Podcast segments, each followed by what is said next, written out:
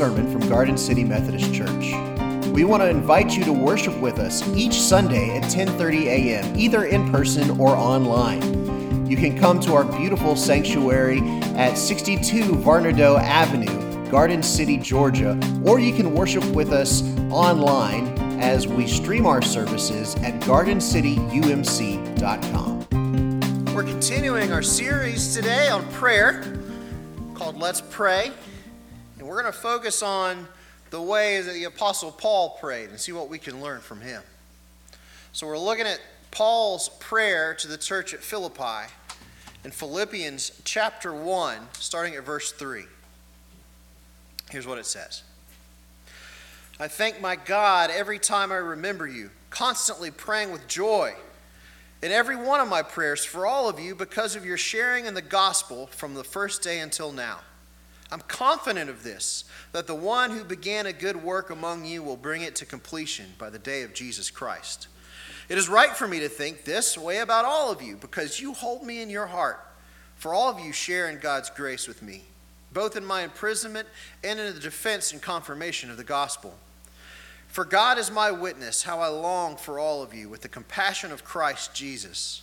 This is my prayer that your love may overflow more and more with knowledge and full insight to help you determine what is best, so that in the day of Christ you may be pure and blameless, having produced the harvest of righteousness that comes through Jesus Christ for the glory and praise of God.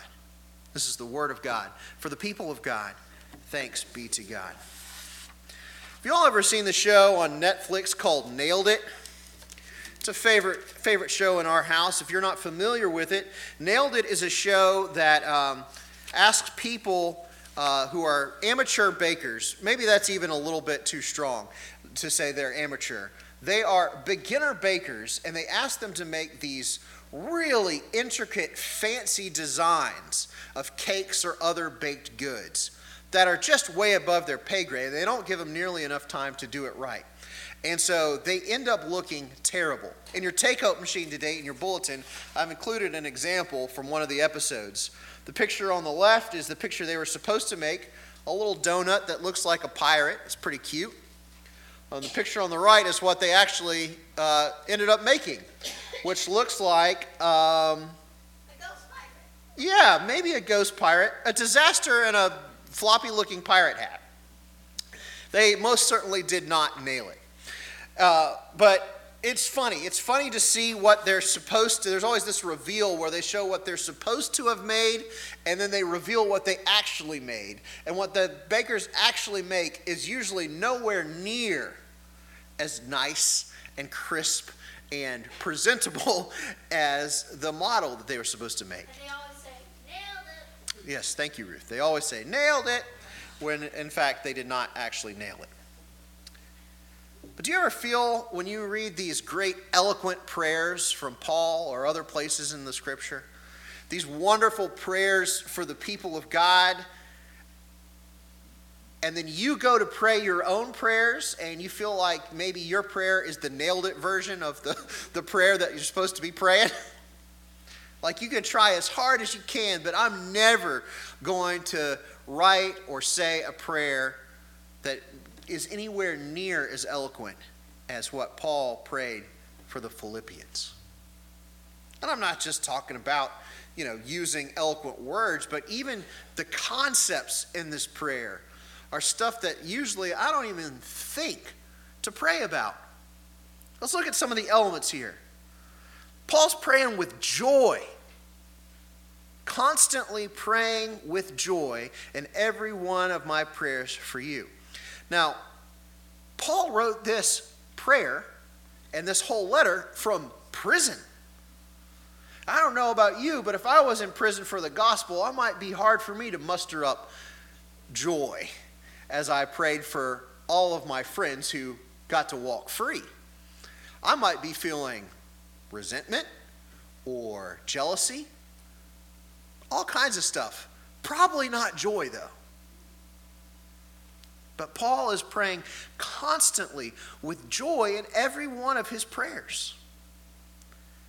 This is probably bad for a preacher to admit, but like generally, I don't associate prayer with joy. right? It kind of feels like a, a chore sometimes. I don't, I don't generally approach my chores with joy. Why not? Why can't I pray with joy? Then you go and read, and you read about the affection that he has. He has affection for the Philippians. I mean, it's just obvious he loves these folks. He has so much affection going on for them. But he also has affection for God. He is praying in an emotional way that, that is, is just kind of emoting all the things he feels for these people and for God. Once again, if you're viewing prayer as a chore, then affection probably isn't going to come easy. Why can't I pray with affection? And then, Paul prays with confidence. In 6, he says, I am confident in this, that the one who began a good work among you will bring it to completion by the day of Jesus Christ. Why can't I pray with confidence? I'm usually hedging my bets when I pray. I don't know if you've ever prayed like this. You know, you say, Oh, Jesus, if it's your will and you want to do it, then please heal my friend. But if not, that's okay. You know, it's like we're hedging our bets with God. That, that we're even almost even scared to ask God for what we want because we're worried that it's not going to happen. We're so worried that it's not going to happen that we're we're not praying with any amount of confidence. And then, like, the stuff he's asking for in this prayer is stuff that I'm not usually even top of mind thinking about. He's asking for love, for knowledge, for righteousness. He's asking for stuff that's hard to measure for the Philippians. I don't know about you, but that's not usually the stuff that I'm asking God for when I'm praying. So, why can't I pray like Paul? Why is it that Paul's over here praying with joy and affection and confidence? He's praying for love and affection and, and righteousness and knowledge for his people. And, and I'm over here just saying, well, God, help so and so. God, help me to be better, I guess. Maybe it's because Paul wasn't going through the same stuff that I'm going through. Well, that's probably not true. He, Paul's going through a lot worse stuff. I'm not in prison. So I don't have that excuse of, of circumstances. Maybe it's because Paul didn't have to pray for the kinds of problems that I happen to pray for. He's probably praying for worse problems than me. Maybe it's because Paul was just generally a better human being than I am. Maybe it's because Paul just has like some kind of spiritual relationship with God that is foreign to me. I don't think that's true. Paul had the same Holy Spirit that I've got. Paul had problems too. He was a murderer before he was a Christian. He's not like inherently better than me. And I want to I want to give you this one caveat here. I, I don't think comparison is the way to go. I don't think we need to be comparing ourselves and our prayer lives to Paul or anybody else. Right? Paul's prayer life is his, my prayer life is mine. And so comparison is a thief of joy. So I don't want us to always go around comparing ourselves with other people, even people in Scripture. But when I read Paul's prayer, it makes me realize I've got some room to improve in my prayer life. I've got some, some space where, where I'm not praying to my full potential. So, what's standing between me and that improvement? What's getting in the way? I think that the reason that I am not praying like Paul is because Paul viewed prayer different than I tend to view prayer. Somehow along the way, I've started to view prayer as a transactional thing. Prayer has become a transaction that I'm making between me and God. Right? I want something. God has the power to help me get the thing that I want. So I'm asking God to use his power on my behalf and make this transaction where I give God my prayers and God gives me X, Y, or Z. And it's a transactional relationship between me and God. I don't see anything transactional about the way Paul is praying in Philippians. Paul is not making a transaction with God, he is building a relationship with God. I'm praying transactionally, Paul's praying relationally. I'm praying transactionally, Paul is praying spiritually. And you know what? It's scary to be to be outright spiritual sometimes, even even between me and God. There's a vulnerability to the spiritual dimension of prayer that I do not enjoy. I don't like putting myself out there, even if it's for God. I mean, yeah, Paul's asking God for things, but he's asking God for things like joy and perseverance. He's not asking for a transaction, he is pursuing transformation. He's interceding on behalf of the Philippians for God to transform them. Somehow along the way, in my prayer life, confessionally, I have gone from a relationship with God to a transaction with God. Now, I'm the kind of guy who I don't mind a little bit of a transactional relationship sometimes. Um, this is this is probably horrible. You're probably to think I'm the worst person after this. But you know what I don't enjoy? I don't enjoy it when a waiter or waitress at a restaurant gets too chummy with me. And this is probably bad, but but like I, I don't want to necessarily chat with you about my day. I, we're having a transaction to make. I want food and I have money. I give you money, you give me food. That's the end of it. I don't need to know your life story. I don't need to chat about it. I'm sorry. I, that makes me horrible, I know. I'm supposed to be a preacher and love everybody. But when I'm at the restaurant, it's a transactional thing for me. I'm working on it. Somehow, my prayer life has gotten in seasons like this. You know, I'm not here to chat with God. I want, I want healing. I want to, God to take something away from my life. I, am I'm, I'm here with a prayer. God, you, you bring the power, and then we can move on with our day. That is not how Paul prays. Paul is looking for transformation. He's looking for relationship. He is looking for a spiritual thing to happen. Paul saw prayer as a spiritual reality. He saw the good work that God was doing in the Philippian church and he was joining with God and praying for God to keep that spiritual work up. It's not about Paul getting what Paul wanted, it's about Paul wanting what God wanted for the Philippians and then praying for that. Paul is praying in this relational way. He doesn't want to get something, he wants to grow, and he wants the Philippians to grow in Christ. He's, his prayer is, is all about the relationship between Paul and God, between the Philippians and God, and then about Paul and the Philippians. He is building relationship on all three of those levels in his prayer.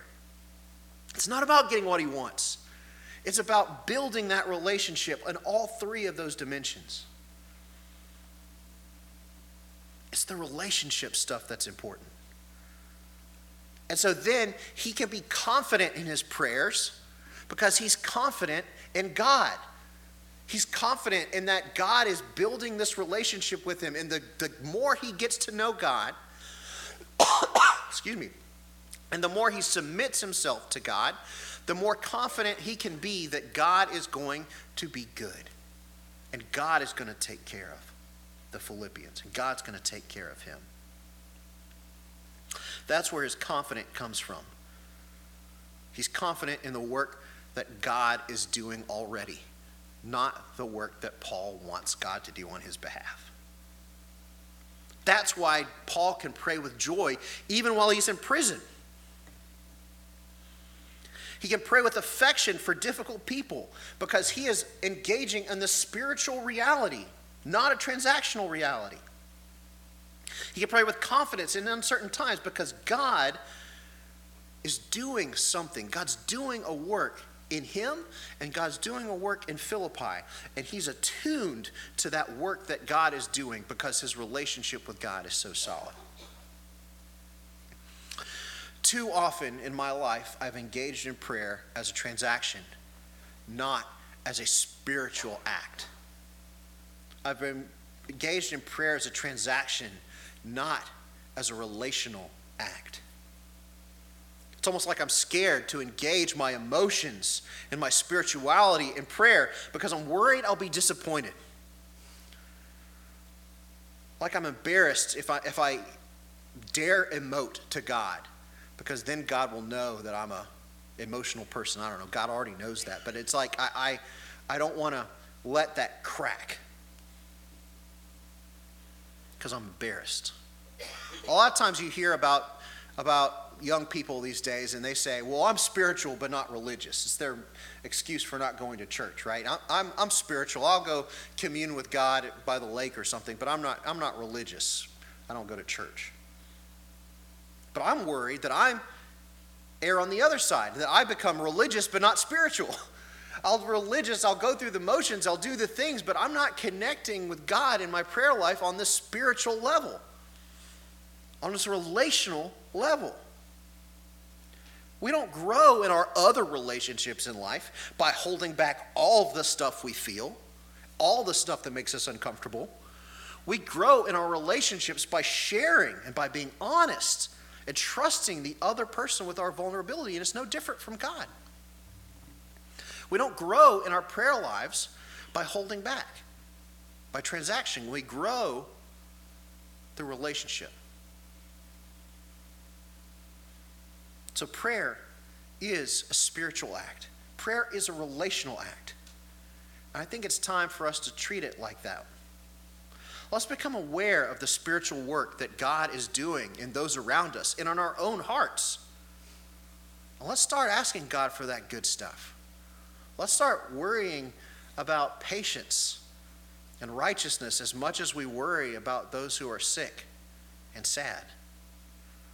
Let's allow ourselves to express our affection in prayer for God and for others. Let's be confident that the good God that we know and worship is going to do good stuff for us. Let's lean on God to come through to complete the good work that He began in us and to grow us through relationship. Let's get out of this transactional mode and move into a relational mode and a spiritual mode. Let's go to God in prayer. God, I confess that too long I have settled for a transactional prayer life. And you want so much more for me than that. God, you want us to pray with affection. You want us to have joy when we approach you. We want us to be confident.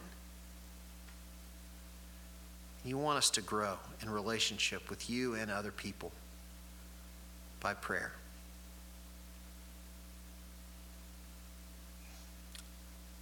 God, I pray that you will give us all of the things that Paul prayed for the, the Philippians.